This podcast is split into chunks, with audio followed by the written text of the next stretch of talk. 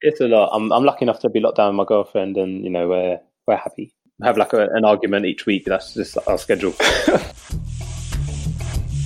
Welcome to Surviving Society. This season's broad theme is Imagining a new normal. towards social justice.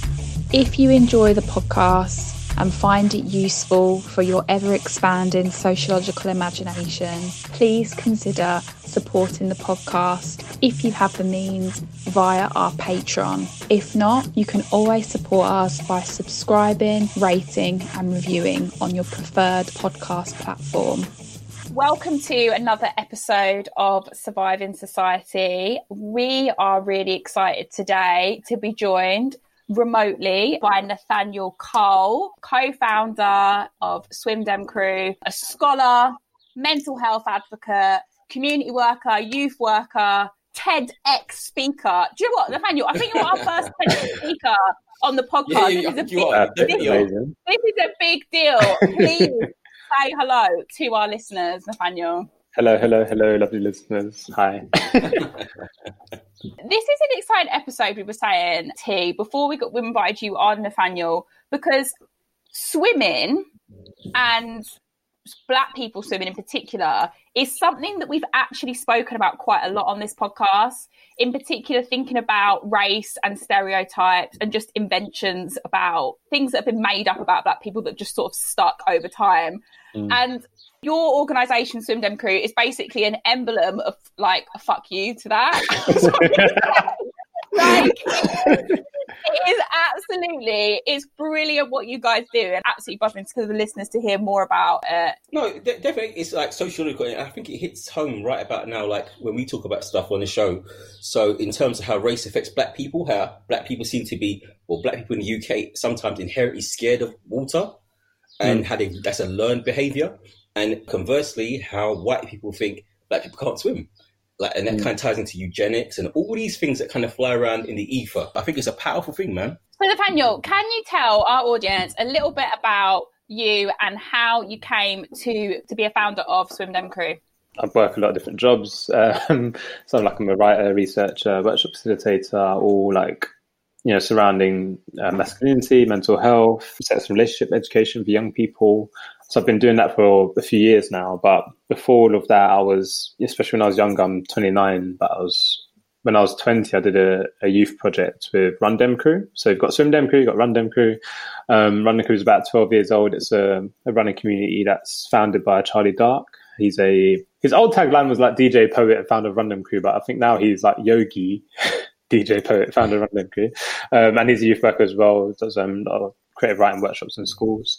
So in their youth project, they'd take a bunch of young people on, train them to do a race, and then give them weekly creative challenges as well while being mentored at the same time. And obviously, you do your race with your mentors as well, which is quite nice. So I did that youth project, and that kind of opened up my my world and changed my thinking a bit. Um, I was really interested in creative industry after that because I, I thought it was interesting that like people in the office could decide what goes on like a big billboard or an advert. So my early 20s, I tried to get a, a fit into that industry. Rundem's like 100, 150 people running together on a Tuesday night um, running all through London to like different locations and then coming back. And it's like community, it's, it's family. And I do Rundem Crew. I finished my youth projects and just kept on going. Um, obviously, my confidence as a person grew at the time. And then I got a place for London Marathon, uh, luckily enough, my first try. And in my training plan, it had uh, one day of swimming to do. So I've been swimming since I was like three or four. My mum didn't want us to be, me and my brother to be stereotypes, or and also wanted us to be safe. I'm West Indian, mum's Trinidadian, Dutch Jamaican. Um, I was always going to Trinidad when I was younger, and you know, going to the beach and have like a river lime, which is where you like cook by the beach, by the river and stuff. Um, but I feel like if she knew I could swim, then I'd be safe. But I hadn't swum since I was like in uni and stuff, and I remember just it was really weird going from running with so many people on Tuesday night to Wednesday night and swimming alone. And I didn't really have a desire to like train hard or anything because it was just supplementing my running. And I wanted to, I just wanted to bring that vibe that you got at Rundem Crew, like that community, that social vibe to the pool because pools are really quiet places and just like being your thoughts, which is great for some people, but I thought that was crap. So I'm started swimming again every Wednesday, and then at Rundem, a couple of other runners are swimming as well. Um, the names of P and Emily, and like back in the old Instagram days, you know, you're just posting up wherever you're going, like on Foursquare and all those kind of things. Um, and so Emily noticed that me, her, and P were all swimming at the same pool, London Fields Lido, but just on different days. And to be honest, we just didn't even know each other. Like we went run but we are kind of we're just acquaintances. She decided that we should swim together, and we kept on doing that every Saturday. It was like you know, it doesn't matter what you do on Friday night, just get to the pool on Saturday morning. He actually got t- nearly got turned down, turned away from Crystal Palace once because he was like too hanging. but he knew someone that worked there. Oh, let him in, but the receptionist they won't let him in. But yeah, we did that for about a year, just always swimming together. We go to Emily's house after, eat, sleep, and just hang out. Like I, think, I always say that swimming was my first WhatsApp group. There's only three people there. After a while, people started to ask if they could come swim with us as well. And mm. we didn't really know what to say. Like, because we liked it as us three, but you know, ultimately, if you want to make something like worthwhile for people, you know, you got to open your doors. So then we we opened our doors and started like letting people come with us on Saturday mornings. Um, we go to lots of different pools, and that we went from being three people to like 10, 15, 20. Um, the WhatsApp group, the WhatsApp group uh, grew bigger as well, and we started finding all these different races to do, and it just kind of grew into this its own entity, I think. Um, so it had Run Dem, and then when we made Swim Dem like an official thing, we realized that it's still quite different. Like swimming brought people slightly closer than than running for some reason. I think there's something about like the vulnerability of, of water and you know you've been undressed and trying to like have people look at you and talk to you in your eyes rather than like your body or whatever it is. So we started doing lots of different races, and then Ayo Akinwolere, who's well, he's a current BBC presenter, but ex that Blue Peter presenter. He wanted to do a project with us where we we taught young people how to swim and had them do the Great North Swim in Manchester. So we did that project in 2015. For us, that was really nice because some of the young people that were with us had never even left London before. So it was really great to like be able to take them on that journey. Um, one of them ended up actually becoming a swimming teacher himself which was like full circle for us. And then after that, I decided to retrain. At the time, I was in like creative industry, but doing that made me realize I was really nice to to help people and, and give them a skill. So we did that, and then did like an advert of Google, and like we started to get like brand partnerships and endorsements. And then now we've gone from like our Saturday sessions each Saturday morning to another free session. So we do Monday night coaching. We always say it took us six years to um do our swimming lessons or do our own swimming lessons. So we started doing lessons in 2019 for absolute beginners, like people that will drown if they go to the water.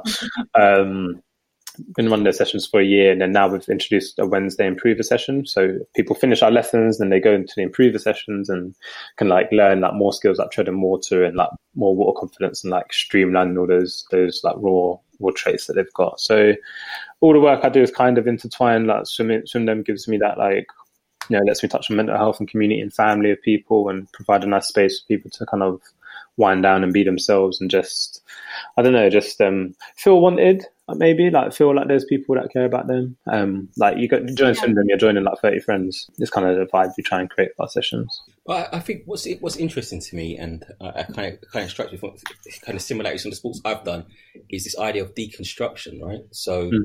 once you go to this place and you're quite vulnerable. So I've done contact sports so I've done uh, martial arts, I've done boxing, and you've been so close to people, hugging people that it deconstructs things. So it doesn't matter how strong you think you are or how big you are, think you are, that gets left outside now. So you're mm. for the first time in your life, you're communicating without that ego. And mm. it's a mm. strange thing because most of the time it's bravado, especially with a young man, it's bravado.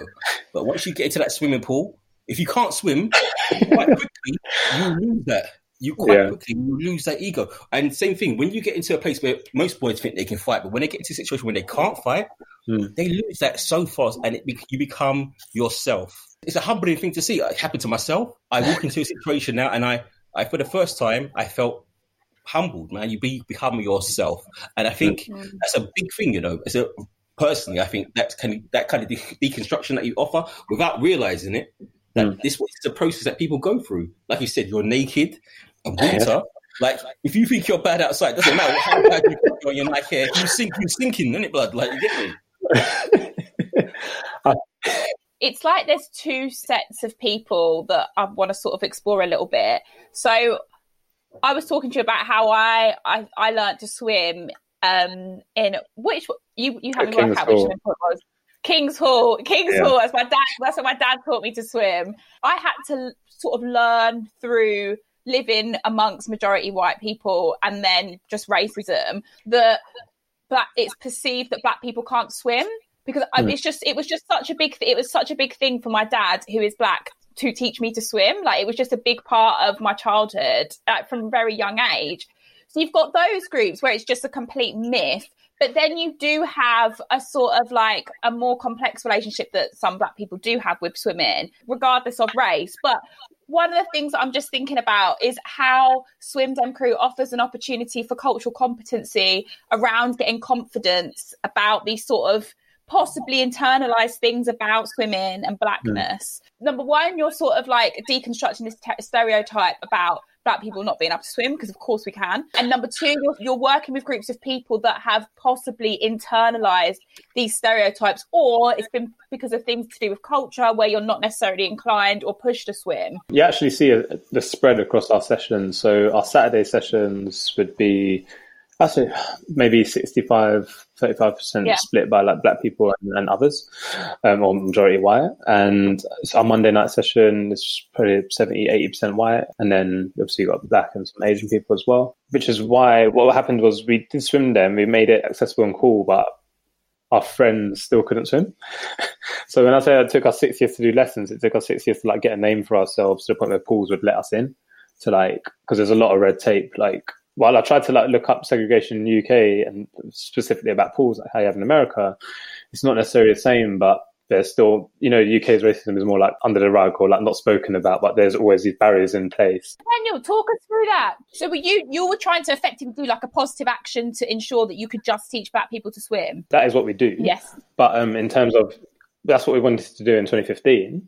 And, you know, we started our first lesson in 20, 2019 because pool that we have is kind of like um, we do our sessions at Olympic Pool in Stratford. So it's kind of like its own little island when it comes to that company that, that manage it. I think because of that, we were just allowed to like run our sessions. So on our website and our booking, we say that these are these lessons are for black people that respect our space. And thankfully, I've not I've not had any emails yet of like I'm white, why can't I join?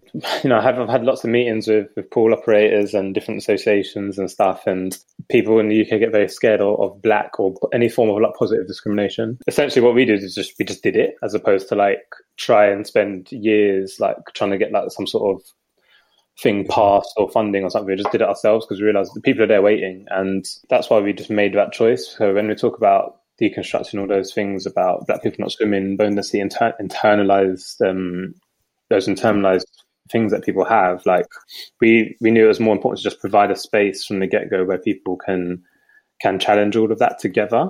And I'm only going to be able to create that with you know a majority black class.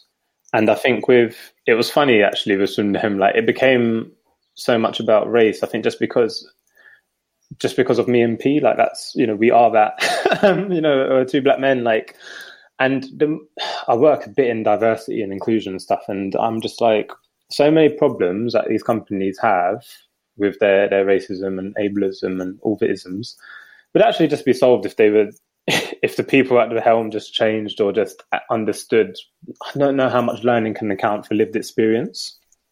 And when I, I meet with people that want to change or want to get more black people in and stuff, I'm like, you do realize that it would have been simpler if a black person just did this instead. Mm. So like when it comes to swim dem, like a lot of the things we do just become because of who we are. We understand those trials, tribulations that people have gone through. Um, like when we do our lessons, you know, we, we send a big email of these are the products you need to buy. This is the, the stuff you need for your hair, stuff you need for your feet. It's, you know, buy a towel, bring a towel, and then also like another section about like you know what Afropunk use with no no Trumpism, no ableism, no racism, no sexism, so like so they can leave their ego at the door essentially, which is what we learned from Rundem to just so they know they're stepping into an environment that's going to be welcoming and, and comforting. But I think it allows them to kind of build, you know, we allow people to like build a community based off their common common interest and fear. And then that lets them like really excel at their at their lessons as well. One of the things mm. that we talk about um, on the podcast is like how representation can get us some of the way, but it can't get us the whole of the way. But I do feel like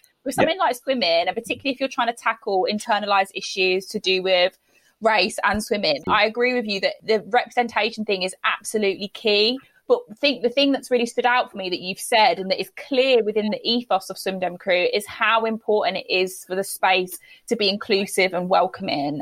Look at look at the government. Like you don't have to be.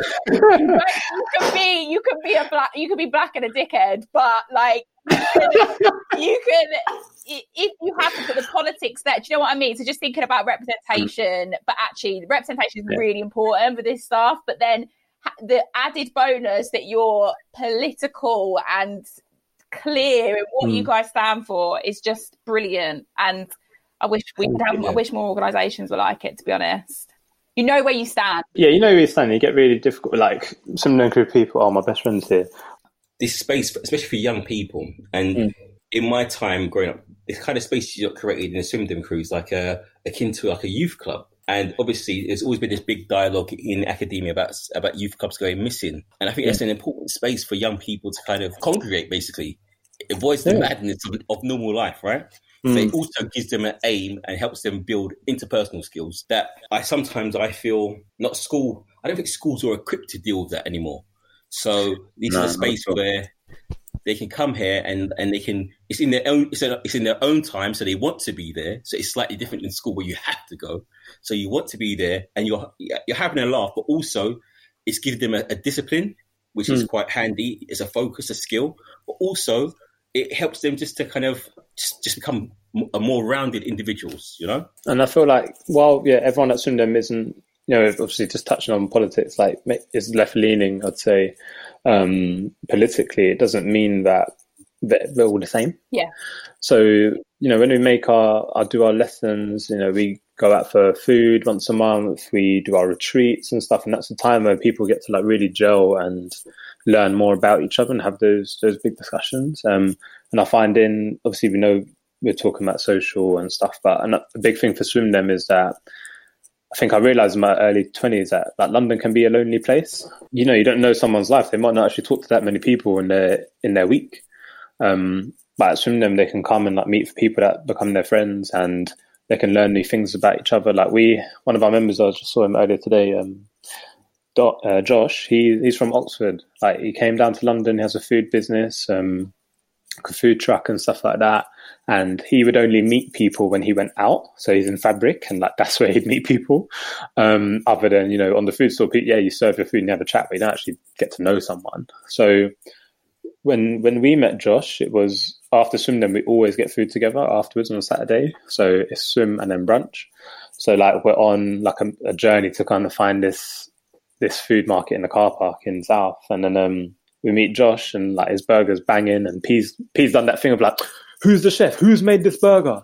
And um, Josh is like, yeah, that was me. And then they just got talking, and Josh went from having like no friends and you know meeting people in, only in like a very specific environment to to swimming with us on Mondays and Saturdays, and you know like he realized he lived down the road from him, and now he's got all these people that are his friends in London that he just didn't have before, um, and also like formed friendships in a much more positive. Uh, I think a much more positive environment as well, um, and then when it comes to politics as well, you know, I said he's from Oxford. Like he didn't know about London and and the way we live here, and we kind of opened up that world to him. So it gives us that space to have the to do that learning, that that social learning that I don't really think you get, or you can really avoid it. Um, like the way we have society at the moment. I think I think for young kids as well, especially what you're speaking about there. So space for young people in London can be very mm. limiting. So the postcode thing, like yeah. I wouldn't even leave my ends because I'm from East. To go to mm. South London, unless my, I, I went to school in South London, I would have went. He's still like this South now. London. He's still like this now. I'm like, T, we're going to Ladbroke, we're, T, we're going to Ladbroke Grove, and he'll be like, all for what? For what? Ooh, and we'll be like, yeah. Listen, I don't know those men then. Like, like, people don't know me here. I don't know. Mm. Yeah. It's, it's deeply ingrained, but when you mm. start stepping out your your kind of comfort zone, like I said, school, most people go to school in their local area. So unless yeah. you're forced to go outside school, that it replicates. And so when I started working in the city, one of the questions I'd ask young kids is, why don't you go X place? Why don't you come to the city? And it's it's the fear they have. Mm. They've kind of space is bounded for them. Yeah. So they'll go to a certain place and, and that's as far as it goes. So a space where they can meet people and feel safe, and meet people from different areas without Mm. that kind of anxiety and threat, I'm all for, man. Yeah, but it's nice when they meet in a situation like that. It's like they're there for the same reason. Like when we did a few years ago, we did a couple of years ago, we worked with a brand to do free swimming lessons for for young people at um, London Fields Lido. You know, the biggest thing there is you have to really hone in on on the area of Hackney because, as you said, like people aren't going to travel. We did have some girl that came from Peckham, and I was like, right, you've like really done the rounds here. Mm. But you know, we had a couple, couple from Hackney, a couple, from, obviously a girl from Peckham, and um, also like people from like like Newham sides as well. Come, I think that was just nice because that, a lot of the time that was a that was all their first time going to London Lido, and also their first time, you know, having like a, a swimming lesson that was a bit different, like outside of school, like it's not with thirty people, and again, like in school, you, it's, there's also social like aspects to it. You don't want to be embarrassed and stuff. So, it's, you know, it got rid of a lot of barriers for them, and we want to keep Mhm. doing more more work and projects like that too. As well as Swim Dem Crew being like a fuck you to stereotypes and racism, also it's really sort of staring in the face and staring down gentrification, rege- like or regeneration, mm. whatever they want to call it, neoliberalism. Like co- things like the cost of living, like what we can actually do mm. socially in London, like it's really this is why I, this is why I see your work as like a proper like activist, anti-racist, insti- like organisation institutions because you're literally trying to you're setting something up and you're organising in the face of so many state and local violences basically that are that have been hmm. tearing communities apart for decades now. And it's like actually no this is a social space sporty partially sporty but it's not for it's not for generating like a load of wealth for individuals. It's not for it's not for it's not Yeah. It's, it became a community place, but trying to reclaim back space. it's about reclaim reclaiming space. exactly it's reclaiming it like like, when we i laugh because we go to different pools every it used to be every saturday every other saturday we go to a different swimming pool in in london pretty much and um like even london fields lido that's where we started Swim Dem but as an area london fields gone through like you know pretty extreme gentrification and while we were talking about segregation in, in USA pools and it not necessarily being the same here, but it's more like cultural segregation. Like when you, when we go into swim, when Swim Dem come to a pool, it changes the dynamic of that pool because it it becomes loud, it becomes fun, it becomes blacker, it becomes you know there's black people there, there's Asian people there, white people as well, and all getting together. But when we step into a pool, it's normally you know we're the only ones kind of there. If that makes sense. Um, No, no, that makes perfect sense. But Mm. it kind of ties into the idea of like, so, so are some of these pools that you go to are they council run? So the way it works is all pools pretty much are owned by the councils. So that, we're talking about Kingsway, that's owned by Hackney Council, but you'll have pool operators that run it for the council. So they win their council contract, um, and then they'll run the pool. So they say what the pool says: if you flip a pool every upside down, everything that falls out is from the operator, but the the build, the bricks and mortar the- is the council themselves Okay. councils used to run pools before, and then I don't know what the, the reason was. You know, it's probably just cheaper to have someone else run it. Um, it's a, like privatization Yeah, it, it, effectively, it is a privatization of the cost, right? So when you go to different pools, are they different prices in different areas? I assume. that, so swimming's such a there's so many barriers in swimming. Cost is a big one. Um, I was just looking at the cost of what swimming probably cost me on a Saturday for the year. It's probably eight hundred pounds because I go to swim, which is five pounds, or you know five pounds to seven pounds, and then I'll get brunch after, which is like you know ten to fifteen. So that's twenty pounds a week, and then you know So cost of swimming, like pay as you go, is normally five pounds fifty at a pool. Um, it depends on where the pool is, what borough, all that sort of stuff. But generally speaking, it's about five pound, five pound fifty. You need a pound for a locker or twenty p for the locker. You don't get the twenty p back. And then obviously you just got to get to the pool and add on top of that, you need a swimming costume, you need goggles, you need a hat, so and slippers or sliders. So just to get started, you're already like spending hundred pound, I think, to get into the water. Depending on what borough you are, from the richest borough to the poorest borough, is there a difference in quality of the kind of facilities available inside the pool? Like I grew up in Tower Hamlets, right? Tower Hamlets swimming pool is one is one of the reasons why I don't like going swimming. It was Yeah. horrendous. It Yeah. was just it was dirty. And uh, once I got in the pool, I felt clean. But when I got back out, I was thinking, this is a Yeah. myth. Man has to walk across people's hairs and all that madness. The funny thing about obviously it's obviously a lockdown right now, but like a swimming pool's like the swimming pool itself is like one of the cleaner places like to be, but it's everything around the pool that's that's the problem when it comes This to is what I'm saying. and stuff. Pools have been refurbished; they get regenerated. Would I say there's a split? I think Camden have it nice. Like Camden's like Central and North London. Their their pools are always like to a good standard. It's kind of handpicked by the building, so Hackney will always be, I'd say, reluctant to rejuvenate their pools. They'd rather knock them down, put a new building, than like you know refurbish one. Like you've got Britannia Leisure Centre in um near Shoreditch, and that's I know that one. I used to go Yeah. that one. Britannia, it's got a wave machine in it. It's got a wave Oh, machine. wave machine, got slides. I used to work there. Oh, For, yes, man, I used to go there. I used to, I hate it, hate it, because I said drown. That's when I couldn't swim them days, man. So, like Britannia, for instance, they want to refurbish the area, like the, the leisure centre Yeah. part, leisure centre part, but not the pool itself. And then they want to knock it down and put new builds in, and then a 25 metre square pool. But I think for, for children and families, like you need leisure pools with wave machines and fun elements. It can't just be the square, like the rectangular pools that we have. That was dead. The wave machine's powerful. The wave machine. Yeah, powerful. like you need things like that, and I feel like councils and higher up in government, they don't, you know, they don't see pools as these places for like social activity.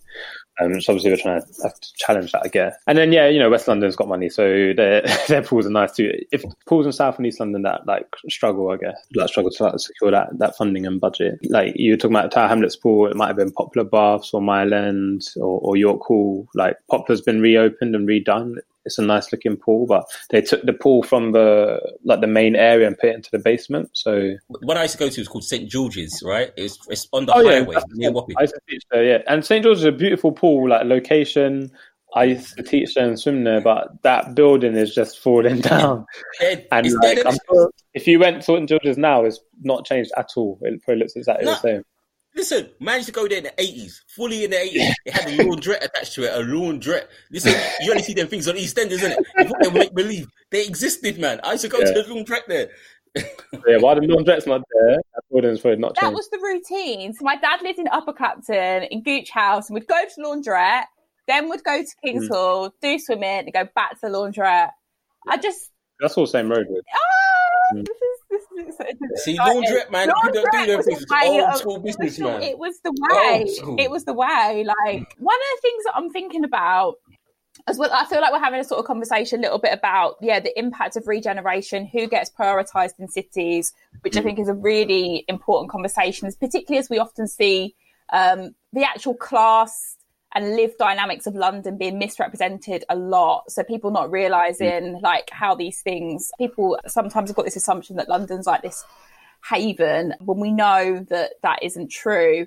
Uh, but I feel like one of the things that I wanted to sort of go get you to talk to a little bit, Nathaniel, is you your, yourself, P, two black guys running this organization, black led for black people to learn to swim or to have a swimming community, right? What has it been like running this against the projection that black people can't swim? So the reason why I say that is because it wasn't long ago. I was at a conference about eugenics and literally two people in the audience spoke about bone density and black people not being able to swim. And it's just like this is what I was talking about before about how this conversation's come up quite a lot on the podcast in, in the past. It's like one of these myths that is, still has like people just believe and sort of you'll you'll hear like commentators, you'll hear like even if we're talking away from swimming, like you'll hear like football pundits as well, like in the way they talk about black black men in particular, as if there is something innately different about them because of being black. I don't know if you sort of watch UFC. So that Francis Ngannou, he's from Africa, from Cameroon. He's big, he's powerful, he's dense. It kind of speaks to the abstraction of what, what we know, what we know of like science. So those terms, those words, we associate with sinking, big, heavy, dense. You don't associate with someone who's made of those things can be able to swim or float, right? So that's you can see how science in that kind of abstract term ties into our kind of it's embodied in our bodies. The idea that we can't swim because we're dense, we're heavy, we're strong. It's not embodied in our bodies, is it? It's in, we can internalize. It can be Yeah, sorry, it can, be, internalized, it can be an sorry, yeah. internalized racism, but it can also be a projected racism, of course. And Mm. yeah, we Yeah. just wanted to hear more about navigating that because I've seen you on TV as well. What, what has that been like? That re- reception of people? They're like, oh, what? You're black people, and you run a swimming company. I remember P got into an had a fight with a, with a coach um, in like 2015 where we had hired a lane and obviously we come through with loads of like young black people and basically this club would always overrun their time in the pool. So they're they're there at nine thirty, but really they're supposed to be there till nine. So then we come in, they're like, like who are you? Like up and down sort of thing, and just like that whole idea of um, you know, we don't belong here, or you don't belong here. Like why are you here? And and I think now we're at the place where the mass media or like UK or or whoever it is has realized black people can swim and now they want to like be proactive with it you know to save face but the reality is that we've never never been looked at or considered for these things. We don't question why black people sprint or that there's black sprinters or, or black basketball players or whatever it may be because those, those are just what we do and are expected to do. So when we step into this newer space that's not been occupied by us before. Like I think the the challenges we have, people don't understand like the cultural impact of, of, of, swimming or being told that your your bones are heavier or being made to like get out pools early in school because you're going to take longer to get dressed because you got a cream afterwards. Oh like God. they don't understand any of it. oh my God, God, I'm actually triggered. That is something that is yeah. literally something that teachers used, used to do to me to make me get out of the pool before yeah. everyone else. mm. and it's like they don't that. understand the effect the effect that that has on people as they grow into adults. And you know especially if your families if it's not a cultural thing in your family to go swimming like we're talking about race but there's also religion like you know modest um, muslim women or and other religions that you know don't show as much. They're not you know swimming isn't really for them unless there's a session just for them. So if you know you're growing up in that sort of environment like on one end of this of the spectrum, you've got us who understand what it's like, and on the other end of the spectrum, you've got people that are, classified as normal in society and that you know reading normal but why, and um, you know they go through like it's like ignorance is bliss. So the problems or issues that we might have or the barriers have never been there for them, so they don't understand that. So when a whole institution is you know for us, for us white and yeah. you know just moving through the world a certain way, it doesn't understand anything different. That's kind of where in terms of the barriers we've had, you have it on the local level of like, yeah, you know, a coach being like, "Who are you?" or a, pool not letting you book a lane because like, "What do you what do you mean social swimming? What's that?" Or then like a one maybe maybe down the line refusing us to do lessons just for black people because they'll say that's racist or whatever it is because you know they should be entitled to everything as far as I'm concerned. And mm-hmm. so I think it's just people don't understand. There's just a, a, severe, a core lack of understanding with like the powers that be. It's like why something like what we do is needed because they don't understand it or see it as a problem for them because they get to do what they want already. And it's like, you know, why should they cater to us? I guess is probably how they feel.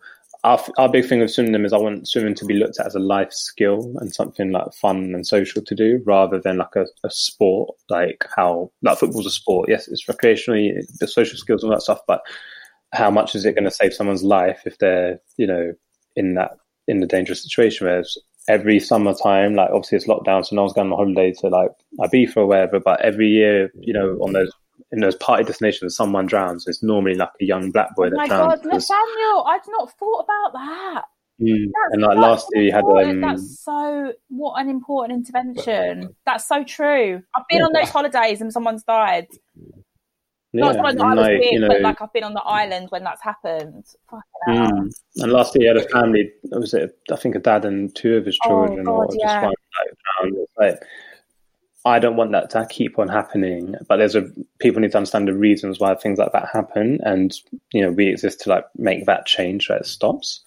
Um, but you know, as I said, powers that be, like whether it's government and pool operators, they need to, to understand that they have a part to play in all of it as well so powerful. Historically, like at one point, boxing used to be a, a white person's sport, yeah. right? so it used to exclude black people. So now black people are synonymous with boxing. Mm. Same with basketball. Mm. These things were synonymous with white people, and it took time to break those barriers down. And mm.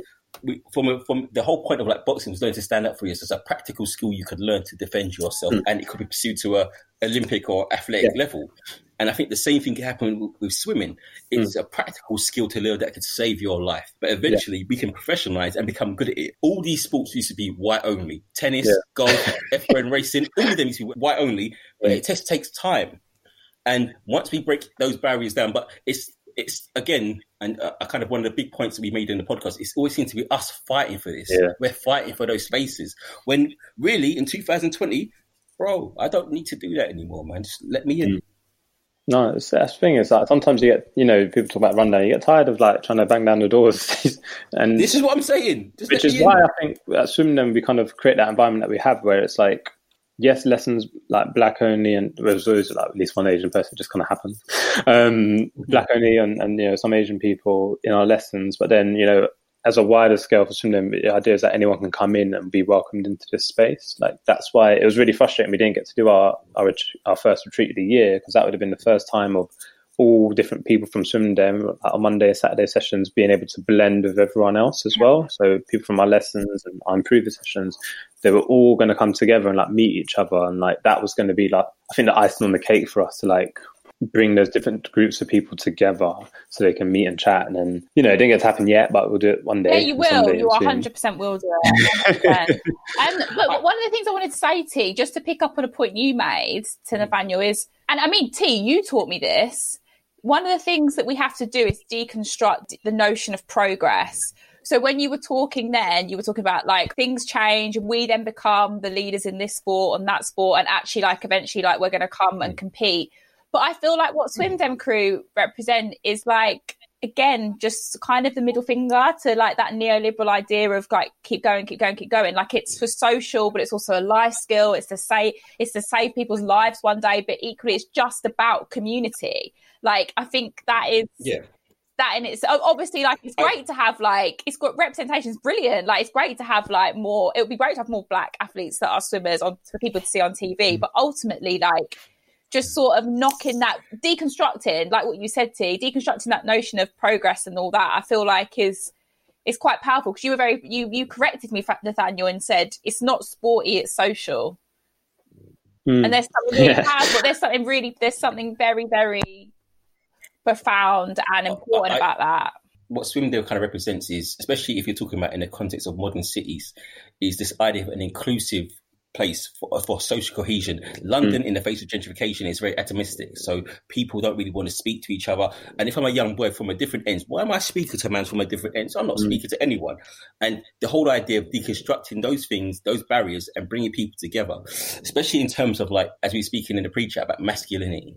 Mm. That, that's a big thing for me right now. Like young guys, like they don't know how to behave, bro. Like they're talking to they're talking to older people in a madness, talking to young women in a madness. I've got yeah, some of them, some of them, some of them you get, do, but yeah, I hear you. yeah, some of them do, but you get what I'm saying. Like, you run workshops on this stuff, don't you? And you spoke about this in your TED talk. Yeah, yeah. so I think from masculinity point of view, is uh, there's a lot of young people. I think competing to be heard because like in masculinity and patriarchy, you're taught to like you're socialized to um to to get, like win to win things to be on top to be alpha. And um, mm. you know the way that transpires to like how you communicate with people is is show a certain dominance that like within masculinity and, and power over other people. And it's it's there's so much to it to like deconstruct but i feel like with what we do you know the work i do in the workshops we're trying to show them that you know it's to empower young boys to to think or believe that they can actually be the type of that they can grow into a man that they want to be, and that man doesn't have to just exist within this one notion of what a man is. Um, so that's what we're trying to do workshops. This Nathaniel, this is what I'm trying to tell tell heads. Like, listen, don't be that guy. You don't have to be that guy mm. anymore. Like, yeah. you can be anyone who you want to be. Like, it's okay being being a nerd. It's okay being into mm. whatever you are. It's okay to be that person. But they, that that that mold that mold is so difficult to break. For me, it's very important for for young guys to have these different kind of role models or different ideas, concepts of what being a man is, hmm. because mm. these notions they're so dangerous. Because I've seen guys get out of their depth and they're not being themselves. And because when, when you when you get out of depth and you're not yourself, that's when you get into trouble. I think in the work I do, I try and it's that whole quote about like be the person that like the younger you um, needed. Um, as, I say, I'm in therapy each week, and what I'm doing now with lockdown is really like going back to my youth or revisiting like how I grew up and stuff. And I feel like that's why I do the work I do is because I want people to, I want young boys and young people to realize the world's bigger than where you grew up. You know, you don't have to just be the certain way because because people say or other people act like that. Um, and I think what we're trying to build in young people as well. I see it a lot more. It's, it's way more in boys than in the young boys I work with than the girls. But you know, just building that that empathy and kindness into each other, like that acceptance of faults, that acceptance of difference. Um, I think one of the nicest, but also like harshest, hardest workshops we did was where we used to do we used to run workshops on violence and about the choice to fight or having to fight. And we do something called, you know, I'll say an opinion or a statement, and then they'll go, they'll either agree or disagree and talk about it and like move to mm-hmm. different ends of the classroom with it. And we ended up doing one about violence about this question based around if someone if you had to fight someone and eventually we had most of the class move to we had all of the class move to one side saying that don't have to fight if you don't want to. Um or like even if you do it's like knowing that deep down you're not wanting to or have to do this thing. But we had one boy stay on the other side he's like i can't go home and say i didn't fight someone. And the boys on the other side said, "We're not going to. We're not going to actually think differently of you if you walk away from a fight or you don't fight someone." So it was a weird thing of like the class changing their opinions and most of them being on one side saying, "We're not going to think you're like a waste man or whatever it is if you don't fight." But then the boy, like, also knowing the environment he's in and that going home to it of like he knows he can't not do something because then that's going to have more repercussions for him. Um, so it was nice to get the class to kind of change their thinking and but also it's kind of sad to see that someone was still like very much like trapped in that ideology because they knew there'd be repercussions to it at home and that's around the you know people that are raising them as well. So it was nice and hard at the same time like to get people for the boys to say we won't think different of you for what for the decisions you make you know sad for the boy like mm. but judgment is part of the whole part of the process of being human beings. People are going to judge you regardless right? So it's trying to build up that resilience in people. Say it's okay to fail. Like mm. a young, a lot of young kids don't want to fail or be bad at something. Yeah.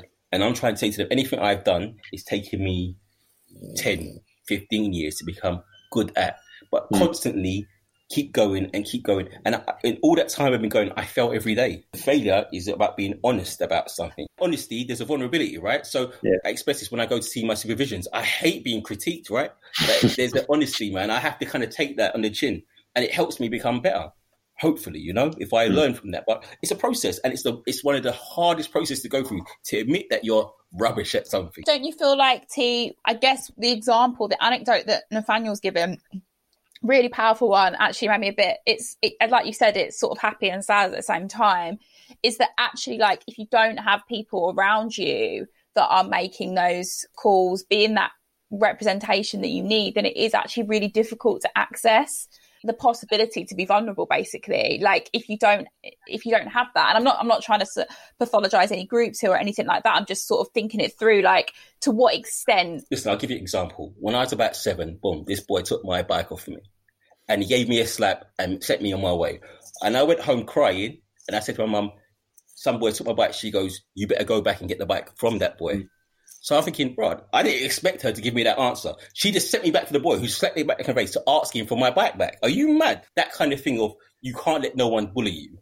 Mm. Now, th- that for me, as, a, as an adult now, that's not a good way to deal with someone being bullied, right? I was like, T, where are we going with this? no, for me, that's not a good yeah. way to be bullied. But can you see those things? They yeah, exist. Yeah, and my mum, yeah. listen, I know my mum, she loves me, right? Yeah. But that, that thing exists that if someone's bullying you, you can't be seen to be weak, right? And that's not the way of dealing with bullies. But that's, you hear it all the time. When a kid, when someone's being bullied, someone in your family will say to you, why don't you hit them back? No, mm. that's not going to work for everyone because not everyone's the same. Yeah. But that was that was a strong thing through all my my school years, teenagers. If someone hits you, hit them back. When I did happen, one I got beaten up. The first time I got beaten, up, I was thinking, "Raw, that didn't go the way I planned." Right? He's still bullying me, but you get me. But it, it, those things are so deep, deeply ingrained, yeah. and not, not just at a community, at a kind of visceral level. As a as a young guy, you're taught like to defend yourself without really knowing the consequences of what that means. You know. Yeah. Mm. I think that's why you know, hopefully we can use like swimming as that tool to to help break that down because everyone starts bad. There's no, I've not seen anyone in the first lesson swim. We used to do secondary school sessions. I used to love teaching those boys because it was on one hand it was weird because they were like, you know, you're just those boys. They were year nines and they were unaware of, oh, I'm in the shallow end of you lot and you're all black, and then in the deep end it's all white boys. And I was like, I said to the boys, you notice a difference here? And they were like, no, or he's got curly hair or something. And I was like, guys, well, obviously I'm coming at it as an adult, but there was also a nice thing with them where they were all, at first, yeah, you know, laugh at each other, take the piss at each other, all of that. But then as time went on in lessons, they kind of just put all that to the side. And I think that allowed, that just showed them that you can be, you know, that opportunity, you can be bad at something. It's okay. Um, and I think it was nice in the group aspect because they were all bad, or you know they're doing it together. So you know, hopefully we can use swimming as a tool to kind of empower and deconstruct um, that more positive uh, masculinity amongst, 100%. amongst young men and boys. the idea of doing stuff together. So, when, like I said, whenever I've done any sport together, you realize quite quickly you bond, right? Yeah. You bond and you talk because you're open and you're you're you're making mistakes. You're being corrected, and the person that's teaching you might be your friend or might be someone who you look up to. And that Mm. whole process, that whole social interaction is so important. I'm just speaking from my own experience. Young guys, it's an ego thing, man. Like, there's no lie. But once you check your ego, it, it, it helps you in life, man. It helps you, man. Um, COVID 19 has been a bit of a madness. I can imagine for Mm. Wickham and Malcolm for Swim Dem Crew. Like, what are the sort of like, if you had to say like top four things that are of concern for you right now for the organisation? At first, when lockdown first happened, my first concern was like, well, there's only like a thousand pounds in the, the company account, Yeah. and our bills are two two grand or whatever.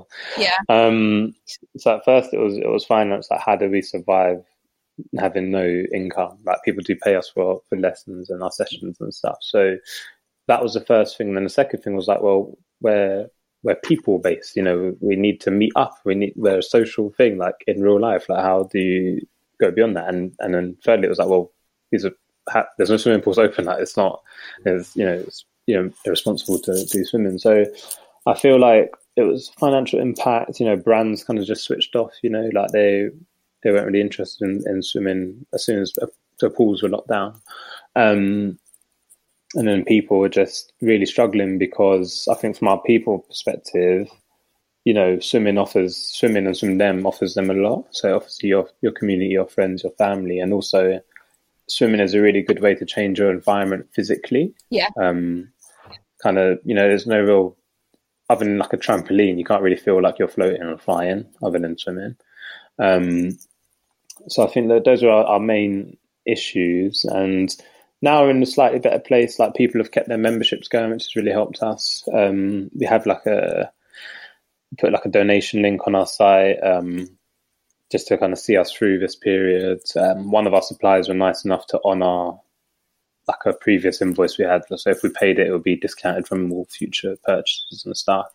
Um, so in the interim, we're okay. We're going to look at you know those the government loans and, and stuff that are around. Um, it's weird. It's a weird time for small businesses if you have no like no physical space. Um, you don't get like business rates, and the councils aren't dishing out money for, for you. But yeah, the impacts. I think it is really kind of affecting us not seeing each other for, for so long. I think when lockdown first happened, it was the longest I'd spent away from P for, for six or seven years.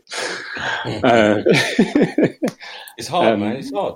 yeah, it's very odd. Um, and yeah, people are really desperate to have to find that feeling that swimming gives you. We've been holding like weekly sessions on Saturdays and Thursdays with our, our members to like just have a chat, um, Oh. be like compiled. Yeah, we put like a reading list together of books and, and some podcasts and films that are all kind of water related. Oh, Um, going to do some music mixes for people as well to just, I don't know, just to remind each other that they're all there. So yeah, we're doing all those kind of things to, to like, see us through. Obviously, I'm self-employed, P's self-employed. So that was a whole other issue of us on, on Universal Credit, and yeah, it's just a lot. It's a just, lot. it's just trying to. It's a lot. I'm I'm lucky enough to be locked down with my girlfriend, and you know we're we're happy. We have Yeah, like a, an argument each week. That's just our schedule for some reason. Um, Yeah. but yeah, just trying to make do of it all. We'll put a link to the page for contributions that you can make to Swim Dem Crew. Mm, yeah. And just to know, Yeah, like, in for future reference, that you run workshops, don't you, for men- about mental health, sex, Yeah. masculinity, uh, consent. workshops are sex and relationships and, and masculinity. I don't, I don't, I'll, I'll speak on mental health. I don't um, run workshops on it yet. So yeah, when it comes to sex and relationships, that's consent, healthy relationship, anatomy. So like using Play-Doh to to do um, to make you know our sex organs. Um, I'm just trying to find the most like what's the, the universal way to say it. It's good, it's good, yeah. Say it how it is. And yeah, it's all this sex ed that's like done by people like it's inclusive. It's um, you know, we our definition of sex is very loose and Mm. It's just about showing talking about the awkwardness of, of life and sex. Um, and then the masculinity point of view it's about letting people explore in, young men and boys explore what it, what they think being a man is um, and also what they think being a man could be or could mean. And trying to like flip that switch on them of well actually like masculinity might be this but that doesn't mean I, I need to subscribe just to that like there's there's femininity as well and there's you know there's there's other aspects of themselves that they can start to appreciate, Mm. and just trying to get that, that through to them so they can do all those things. Amazing. Absolutely brilliant. Thank you so much, Nathaniel. Thank you so, so much for joining us, Nathaniel. But And Nathaniel, right. take care, man. take Thank care. you. Listeners, we'll be back again next week.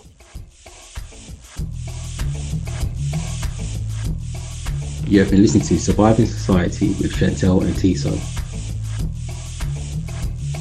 If you enjoy the podcast and find it useful for your ever expanding sociological imagination, please consider supporting the podcast if you have the means via our Patreon. If not, you can always support us by subscribing, rating, and reviewing on your preferred podcast platform.